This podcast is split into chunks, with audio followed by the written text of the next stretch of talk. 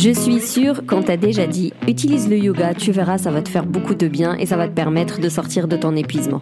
Mais peut-être que tu vois ça comme une activité trop lente ou alors trop sportive au contraire et du coup tu ne t'es jamais lancé, tu n'as jamais testé de séance yoga. T'es au bon endroit parce que cet épisode, cette semaine, on va parler des trois types de yoga. C'est pas moi qui vais t'en parler, ce n'est pas ma spécialité, mais par contre, Gwen de zestforlife.yoga va nous exposer les trois formes de yoga, mais juste avant, elle va nous parler de son épuisement qui l'a amené justement à ce yoga. Bienvenue au Café des Burnies, le podcast qui prend soin des nanas en burn-out. Je m'appelle Sarah, je suis infirmière, naturopathe, et ma mission est de t'aider à déculpabiliser, à sortir de ton isolement pour recharger tes batteries et être épanouie. Chaque semaine, que ce soit en solo avec une nana inspirante, on parlera des valorisations, échecs, mais aussi résilience, espoir, reconversion et surtout trichothérapie. Dans le descriptif de cet épisode, tu trouveras les différents liens utiles, mais il y en a un qui est particulièrement important cette semaine, c'est celui des deux ateliers qu'on t'offre avec Gwen. C'est-à-dire que pendant deux séances, euh, nous allons travailler les routines, celle du matin et celle du soir. Le but, c'est de d'identifier celle qui t'est la plus adaptée en fonction de tes besoins et de tes ressources. Et Gwen terminera l'atelier avec une séance de yoga, forcément du coup adaptée. Le lien est dans le descriptif de l'épisode. Tu trouveras aussi le site de Gwen et sa page Instagram. Maintenant, détends les épaules, cohérence cardiaque et profite pleinement de cet épisode.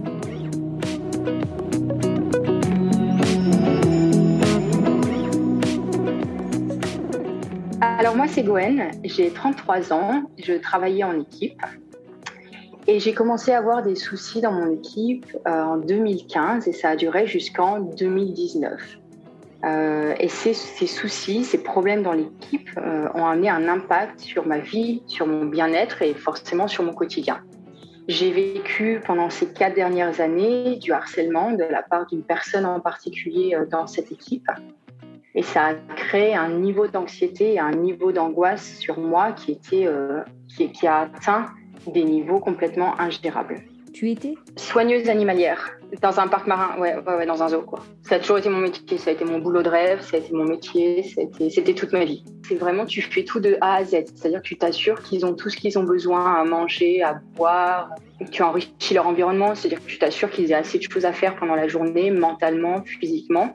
Et du coup, tu t'assures qu'ils vont bien aussi euh, sur, le, sur le cadre de la santé. Donc, ça reste quand même une relation d'aide. Donc, toi, en fait, pendant les quatre dernières années, tu as dit que tu as subi un harcèlement moral.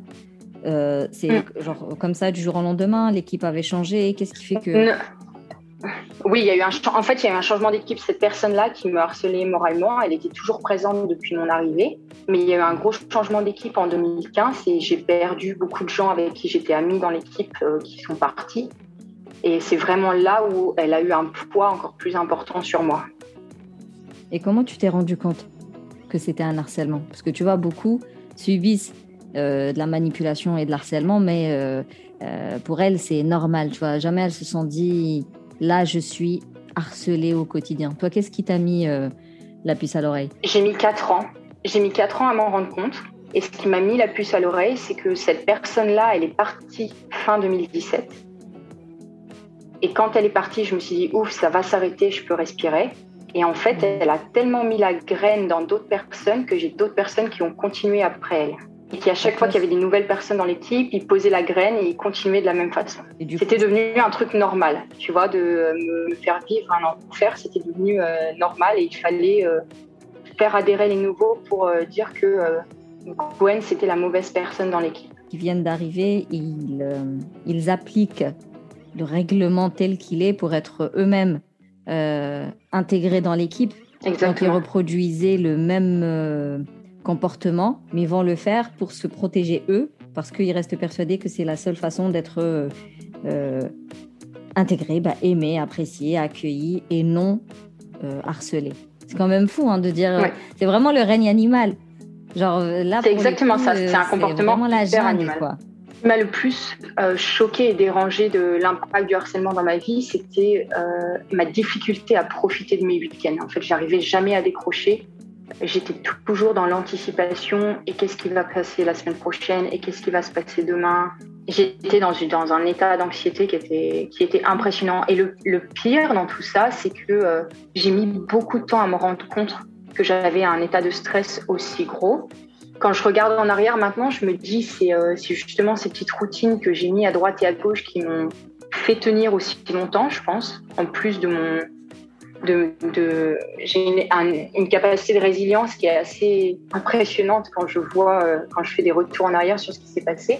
Mais du coup, toutes ces petites routines que j'ai mis en place, ça m'a fait tenir quatre ans sans me rendre compte à quel point ça avait un impact sur ma vie. C'est-à-dire que ça m'a fait tenir tellement que c'est lorsque j'ai été euh, mise à pied et licenciée que j'ai commencé à bien dormir. Et c'est là où je me suis rendu compte, mais en fait c'est possible de bien dormir et que c'était l'anxiété au quotidien du harcèlement qui m'empêchait de dormir correctement. Pour rappel, euh, quand on est anxieux, stressé, voilà, en panique, on sécrète énormément de cortisol.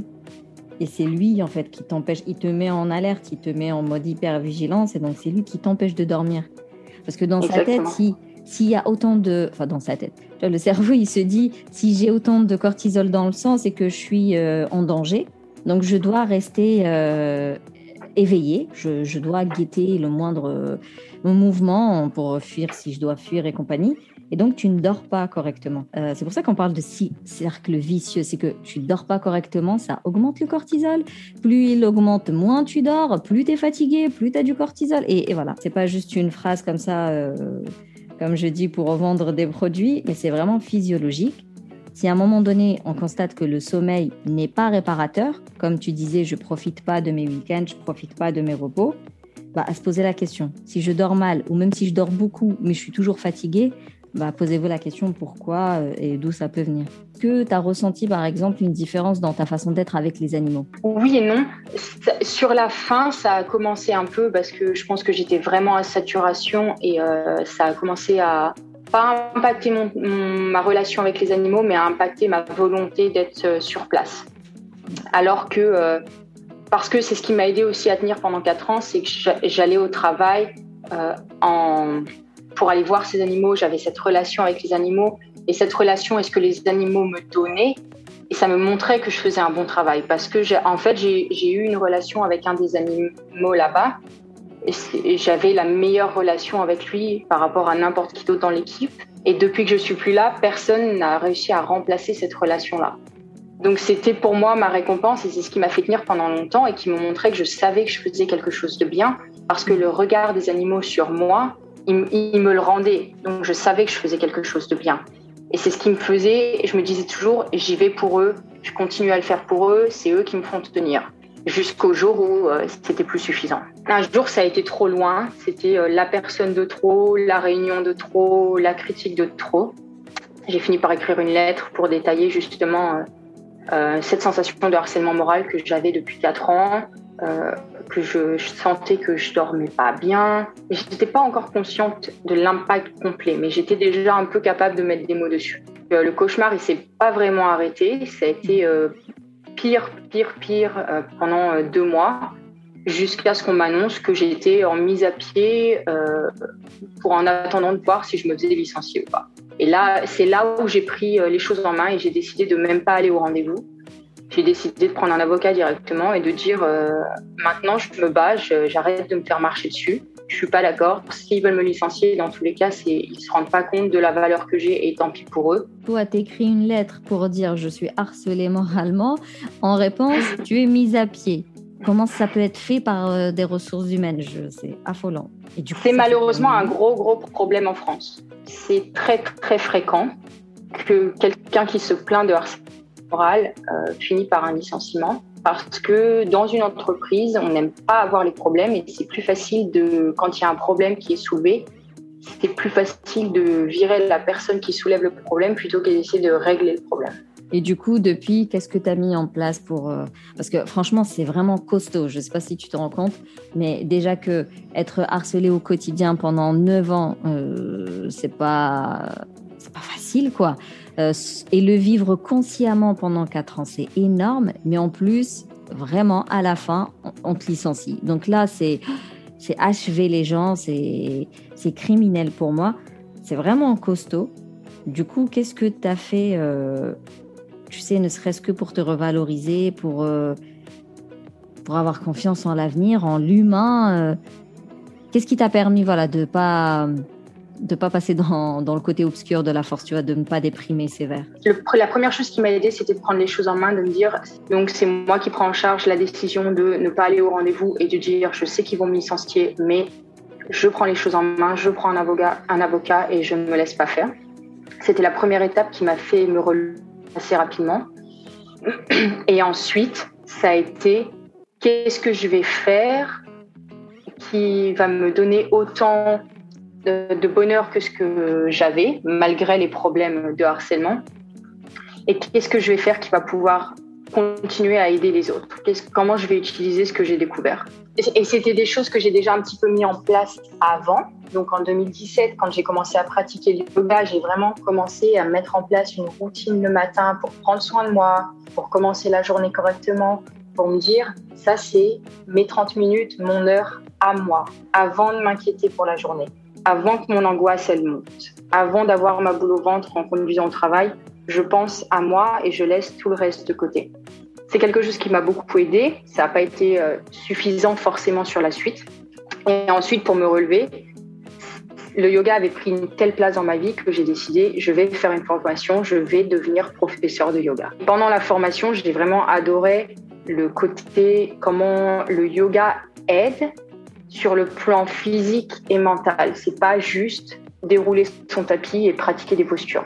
Là, j'ai compris à quel point on peut utiliser le yoga comme la façon dont je l'ai utilisé sans le savoir en fait. Quand j'ai commencé à pratiquer en 2017, je l'ai utilisé pour moi, pour me faire du bien, sans savoir tous les côtés scientifiques derrière. Ça m'a aidé à ne pas m'effondrer complètement, ça m'a aidé à parler. Ça m'a aidé à, avoir une voix et à me dire non, je peux me battre pour moi-même et pas justement me laisser abattre et partir euh, dans une dépression comme ça aurait pu être le cas, euh, bien sûr. Ça a vraiment euh, nourri ta résilience au quotidien. Donc tu dis que tu étais déjà résiliente, mais en gros, ça a permis de, de la consolider et de ne pas parce qu'elle aurait, tu sais, on peut être genre résilient et puis les événements de la vie, parce qu'on s'oublie, parce qu'on se néglige, tout ça, tout ça, elle baisse cette résilience-là. C'est vraiment quelque chose qu'on doit entretenir dans le temps. Donc j'imagine qu'avec tes routines yoga et tout le développement personnel que tu as fait autour, ça a permis de nourrir ta résilience au quotidien et de, de donner cette force-là, cette volonté d'aller quand même au boulot, euh, malgré le harcèlement, d'attaquer ton boulot avec un avocat, de ne pas te laisser faire et compagnie. Les routines self-care, c'est vraiment quelque chose qui va nourrir au quotidien cette fameuse résilience qui va nous permettre de mieux faire face aux épreuves de la vie. Et là, pour le coup, pour les filles qui nous écoutent, bah, mieux faire face euh, à l'épuisement et euh, mieux rebondir tout simplement. Et du coup, aujourd'hui, je voulais parler du yoga. Présente-nous un peu les différents types de yoga et quelle est la spécificité de chaque ou alors quel est le bienfait pour qu'on puisse savoir à quel moment on pourrait l'utiliser, euh, comment mieux bien l'exploiter, tu vois. Alors, je vais, on va d'abord, euh, vais dire quelque chose qui est hyper important, c'est que euh, je considère, et beaucoup de gens considèrent la même chose, il y a autant de types de yoga qu'il y a de professeurs de yoga, parce que forcément, c'est quelque chose que tu enseignes avec tes avec ta formation. Euh, toutes les formations sont différentes, donc forcément chacun trouve son style et du coup chacun trouve aussi euh, les, élèves qui veulent apprendre le yoga et suivre le yoga qui correspondent à leur style. Donc il y a euh, il y a un style de yoga pour tout le monde et un prof de yoga pour chaque élève qui veut faire du yoga. On va quand même différencier trois styles particuliers qui sont en plus les trois les plus connus au jour d'aujourd'hui. Et on a, comme tu as dit, le vinyasa, qui est un yoga relativement dynamique, le yin yoga, qui est un yoga beaucoup plus calme, et le hatha yoga, qui va être un yoga dynamique, un peu entre les deux, on va dire.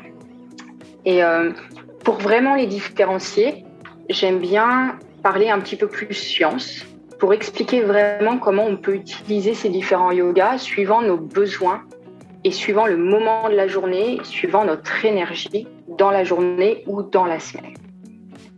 Et pour parler de ça, on va parler des systèmes nerveux, donc la tour de contrôle de notre corps, notre cerveau. On a différents systèmes nerveux suivant si on a des actions qui sont volontaires ou involontaires.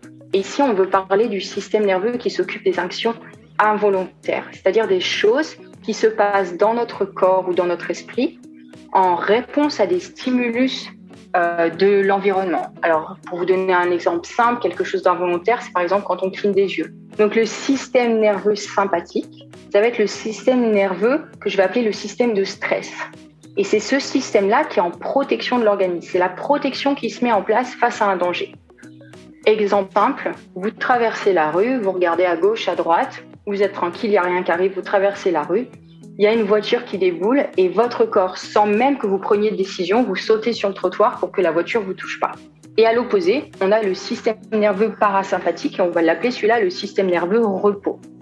Et ce système, il prend en charge la détente et le bon fonctionnement de l'organisme. Quand on parle détente, en général, on pense juste à repos, s'allonger sur son canapé, s'allonger sur son lit.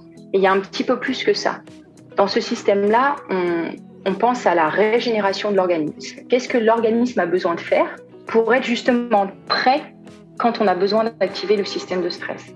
Et du coup, ici, on a la respiration calme, la digestion, un sommeil profond, on régénère notre corps, on prend le temps de se relâcher, comme ça le corps reprend de l'énergie, reprend des réserves et est prêt à pouvoir réagir si le système de stress se met en route. Le souci dans notre vie d'aujourd'hui, c'est que ces deux systèmes-là, en général, ils sont complètement déséquilibrés. On est soit trop dans le système de repos, ça pourrait être équivalent à de la dépression, ou on est trop dans le système stress, ça va être quand on est en burn-out, en anxiété, on a des angoisses en permanence, on n'arrive pas à dormir. Et l'idée avec le yoga, peu importe quel type de yoga, ça va être de retrouver l'équilibre dont on a besoin entre ces deux systèmes. Le vinyasa, c'est un type de yoga où on est plutôt dynamique. Donc on bouge, on s'arrête pas. On va avoir la respiration qui augmente, le rythme cardiaque augmente, on fait travailler nos muscles. Si vous avez bien compris, on stimule notre système stress. Donc ce yoga-là, si on a déjà un système stress qui est hyper stimulé avec de l'anxiété dans la journée, ça va pas trop nous aider à nous calmer. Ça va nous aider à bouger notre corps, ce qui est toujours bien, mais c'est pas top, top, top pour vraiment rééquilibrer les deux systèmes. Dans l'in yoga, on est à l'opposé. Ici, on stimule complètement notre système repos. On reste dans les pauses plusieurs minutes, on respire super calmement, on se calme, on se relaxe, on prend vraiment du temps pour soi. ici, on stimule à fond notre système repos. Et le hatha yoga, on retrouve un équilibre entre les deux systèmes. C'est-à-dire qu'avec le hatha yoga, on apprend à notre corps comment passer d'un système à l'autre. Et c'est une des choses, de mon point de vue, qui est le plus important dans votre gestion de l'anxiété, dans votre gestion de vos angoisses, c'est d'apprendre à notre corps. Notre corps a perdu cet apprentissage de oui, je peux mettre dans le système stress. Et une fois que le stress est passé, je dois sortir de ce système stress. Je ne vais pas rester dedans pendant 24 heures, 48 heures. Je peux en sortir. Une fois que je vois que le danger n'est plus là, je peux sortir et repasser dans le système repos. Donc avec le Hatha Yoga, on alterne. On fait des pauses qui nous amènent dans le système stress, qui stimulent notre corps, et on se relaxe. Et on repasse dans le système repos. Et on alterne comme ça tout au long de la séquence pour retrouver un équilibre entre les deux et pour vraiment apprendre au corps, tu peux passer du stress, ça ne veut pas forcément dire qu'il y a un danger, peut-être le danger est passé, tu peux repasser dans ton système repos. Avec le Hatha Yoga, on travaille tout au long de la colonne vertébrale. Et ce mouvement de la colonne vertébrale, il nous permet d'activer tous ces nerfs qui entrent en jeu dans ces systèmes nerveux. Surtout que dans, dans nos journées d'aujourd'hui, notre système stress, il se met en route pour trois fois rien. Ça peut être des embouteillages, des klaxons. Peut être si on se met à courir, si on est pressé d'un seul coup, sortir de chez soi parce qu'on a cinq minutes de retard, on attrape tout à la va-vite, on est pressé, boum, le système stress se met en route. Et le pire, surtout dans les situations d'anxiété, c'est que le système stress, il peut être activé par une situation mentale. C'est-à-dire que si on a des pensées négatives, si on anticipe déjà le début de la journée, si on se dit oh là là, je suis super anxieuse, ça va pas bien se passer, qu'est-ce qui va encore tomber dessus aujourd'hui? Cette stimulation mentale stimule le système stress qui donne une réponse physique au système stress. Donc, augmentation de la respiration, augmentation du rythme cardiaque, on arrête de digérer correctement, on arrête de dormir correctement pour faire face à un danger. Sauf que ce danger, comme il arrive jamais le cerveau ne peut jamais voir que le danger est passé et du coup il a des difficultés à se dire ah c'est bon il n'y a plus de danger et je peux revenir maintenant dans mon système repos. Tu as dit un truc très intéressant, c'est que quand tu vis une pensée, Le cerveau, il croit que tu la vis pour de vrai. C'est-à-dire que, Exactement. petite pensée à toutes celles qui cogitent beaucoup, quand tu te refais une scène cent mille fois dans ta tête, à chaque fois ton corps, il croit que tu es en train de la vivre pour de vrai. Donc, ce que tu as pu ressentir pour de vrai quand tu as vécu ta scène, tu le fais, tu lui fais subir tes émotions, tes tremblements, euh, vraiment cette sensation d'angoisse, parce que lui, il croit que tu es en train de le vivre pour de vrai. Et plus tu répètes la scène, plus les émotions s'amplifient. Plus l'émotion s'amplifie, plus tu l'automatises. Et plus euh, tu vas associer une personne, un lieu, à une émotion très négative et très ancrée, euh, et en fait, plus tu auras beaucoup de mal à être sereine euh, quand tu vas aller vers ce lieu ou vers cette personne. Ma phrase a été très longue, mais tout ça pour dire qu'il faut faire attention aux cogitations parce qu'elles peuvent vraiment nous rendre limite phobiques. Elles, comme tu disais, tu vas être dans l'anticipation plus, plus, plus parce que tu as trop associé de façon ancrée avec des émotions très fortes, tu as associé ton travail à, à l'harcèlement qui est véridique. Hein. Je sais pas pour démentir. Hein. Il y avait un harcèlement, mais le fait de l'anticiper plus, plus, de cogiter plus, plus dessus, ton stress il explosait dès le réveil. Exactement. ouais, ouais, c'est, tu nourris ton stress avec ces cogitations. C'est vraiment c'est ce mauvais stress qui s'installe dans ton corps. Parce qu'il y a du bon stress. Quand tu as besoin d'éviter mm. cette voiture, c'est un bon stress qui est nécessaire à ta survie.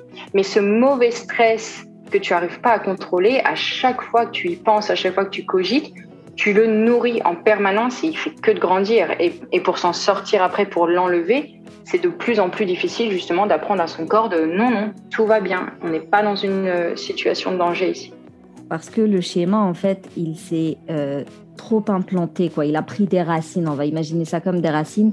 Plus tu cogites, plus la racine, elle s'agrandit, elle s'agrippe à d'autres arbres, à d'autres murs. ce qu'on oublie, c'est autant on peut ancrer euh, du stress, autant on peut ancrer du bien-être. C'est physiologique. Nous avons la capacité de passer d'un état stress à un état repos. Le réflexe, il va toujours être là, mais le fait de sortir un peu de cette de, de la vie, un peu le quotidien trop automatique, que tous les gestes soient automatiques, que toutes les pensées soient automatiques. En fait, c'est de ça qu'il faut sortir. Il faut mettre un peu plus de euh, pleine conscience, un peu plus de contrôle entre guillemets, même si le terme contrôle est à revoir. Mais quand tu sais qu'avec le yoga, par exemple, tu peux passer du stress au repos, eh bien, tu sais qu'il y a moyen d'associer certains endroits et certaines personnes à des sensations cool, quoi, bien. Mais pour ça, il va falloir revoir les schémas. Et j'imagine que le yoga, il peut aider à revoir les schémas, justement. Exactement, justement, le yoga, il aide, alors en trouvant la bonne, la bonne pratique qui convient à l'état du moment, le yoga aide vraiment à, Il donne les outils au corps pour qu'on puisse savoir mieux comment passer de cet état de stress à cet état de repos. C'est après, c'est pas quelque chose qui arrive en trois séances, même si on commence déjà à se sentir mieux dès la première séance. Mais c'est un apprentissage comme tout, ça prend du temps. Mais le yoga aide, hein, et surtout si on cherche justement cette alternance, si on cherche à savoir comment sortir de ce, cet état de, de stress, le hatha yoga aide vraiment là-dessus. Il aide vraiment sur l'alternance de ces deux. Et tout ce que tu utilises aussi autour du yoga, comme tu parlais de la pleine conscience, être dans le moment présent, donc faire un peu de relaxation au début, à la fin, ça va commencer à t'aider à te rendre compte de tes pensées. Et là, tu as plusieurs outils. Ça veut dire que tu te rends compte de tes pensées, donc tu reviens dans le moment présent, tu te laisses pas partir dans tes pensées, dans ta cogitation. Tu reviens dans le moment présent, tu dis, ouh, là, j'avais une pensée qui me provoque du stress. Donc déjà, première étape, j'arrête cette pensée, je sors de là parce que je m'en suis rendu compte que j'étais là-dedans. Et du coup, comme avec le yoga, ça t'a donné les outils d'apprendre à passer de stress à repos, une fois que tu as enlevé cette, cette étincelle, cette pensée qui te fait partir dans le système stress, Maintenant, tu peux repasser dans ton système repos. Et comme tu l'apprends avec le yoga, c'est plus facile. Parce que le faire sans avoir les outils, sans avoir montré à ton corps que c'était possible de le faire, si tu es déjà trop ancré dans ton système d'anxiété et d'angoisse, c'est super difficile. Alors que si tu as fait toute la pratique avant pour justement apprendre, je passe de l'un à l'autre, tout va bien, de montrer à mon corps que c'est pas nécessaire de rester dans un état de stress, quand tu t'en aperçois, tu enlèves la pensée, ça permet à ton corps d'avoir l'espace, d'avoir le temps et l'énergie de repasser dans ton système de repos. Pour récapituler, il y a donc trois formes de yoga.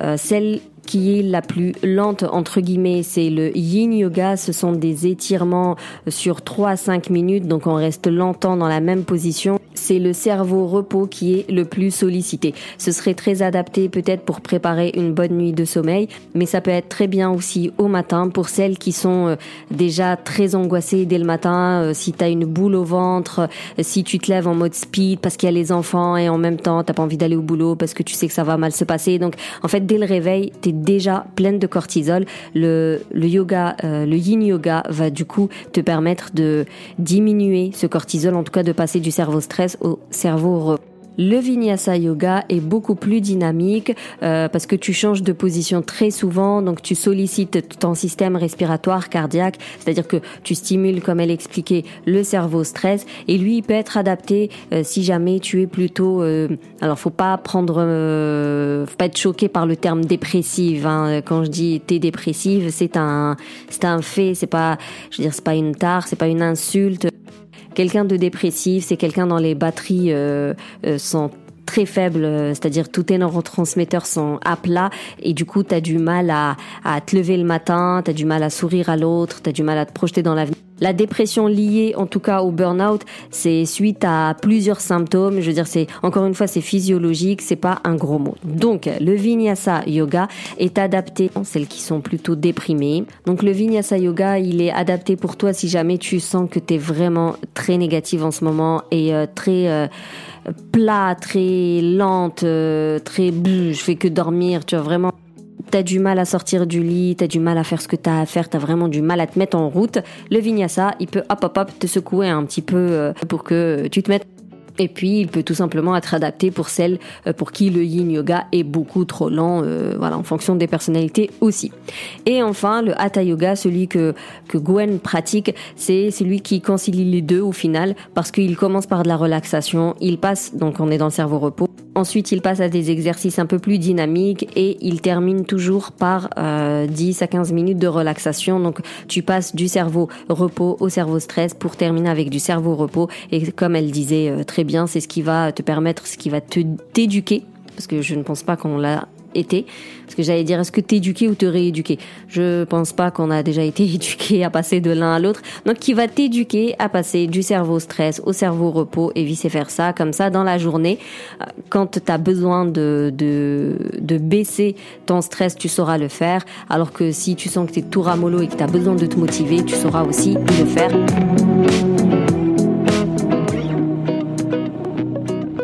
Tu as un pour une nana qui nous écoute et donc qui est euh, soit en burn-in, soit en burn-out, c'est-à-dire dans tous les cas, elle est fatiguée, dans tous les cas, euh, elle apprécie pas des masses sans travail parce que ça se passe pas forcément bien, ou alors ça se passe bien au boulot, mais à la maison avec les enfants, c'est beaucoup moins sympa. Donc il y a quand même ce mal-être, il y a cette recherche d'aller mieux. en étant passé par là, mon conseil le plus important, ça va être justement cette routine du matin. C'est pas une routine qui a besoin de prendre du temps. 6 minutes, ça suffit, par exemple. 5-6 minutes, ça suffit. Et de prendre le, le temps pour soi le matin, ça va être le point de départ de toutes les actions de la suite. Parce qu'en prenant le temps pour soi, en réveillant son corps, en réveillant sa tête, on se sent mieux dans le corps, donc on se sent plus d'attaque pour démarrer la journée, peu importe à quel point elle va être difficile. Et euh, on a surtout plus de clarté dans sa tête. Et quand on commence les journées avec plus de clarté, on va mieux se rendre compte de ce qui se passe autour. Ça prend du temps, mais au fur et à mesure, j'ai commencé à avoir l'esprit un peu plus clair pour non, ça j'accepte pas dans ma vie, oui, ça j'accepte dans ma vie. Ça a été un processus long, hein, donc ça prend du temps, il faut être patient, mais on construit cette clarté, on construit cette résilience et ensuite on peut se poser la question. Quelles sont les choses importantes pour moi dans ma vie? Et une fois qu'on les identifie, comment je peux nourrir ces choses importantes. Je reviens quand même à dire que prendre soin de son bien-être euh, t'amène à l'affirmation de soi au final et te donne euh, cette force, cette donc force mentale ou juste cette volonté de, de ne plus te faire marcher sur les pieds, de ne plus euh, euh, être la serpillère de tout le monde et de ne plus te négliger pour les autres. Et ça commence par des petites choses. On n'a pas besoin d'ajouter une heure et demie dans sa journée. Ça commence par 5-6 minutes.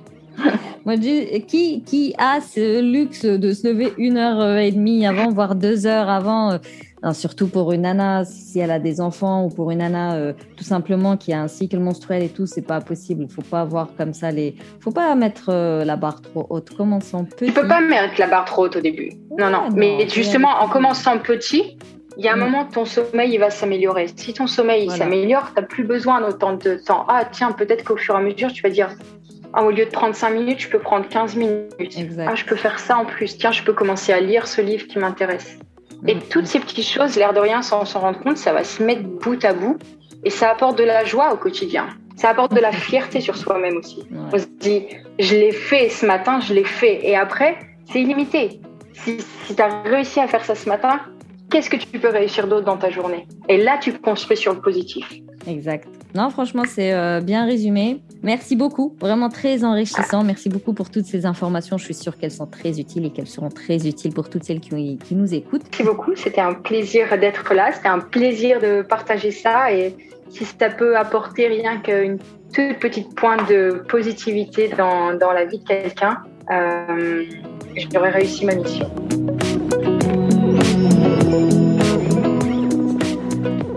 Voilà, c'est tout pour cet épisode. Merci plus plus pour ton écoute. Si tu veux soutenir le Café des Burnies, tu peux me laisser un avis, je le lirai aux prochains épisodes. Tu peux me mettre aussi 5 étoiles. Ça permet en fait de le faire vivre et euh, de clairement de le mettre en avant en fait euh, quand tu fais ta recherche euh, de podcast. Du coup, il sera plus visible pour celles qui en ont besoin. D'ailleurs, si tu penses qu'autour de toi quelqu'un pourrait en avoir besoin, surtout pense à le lui partager.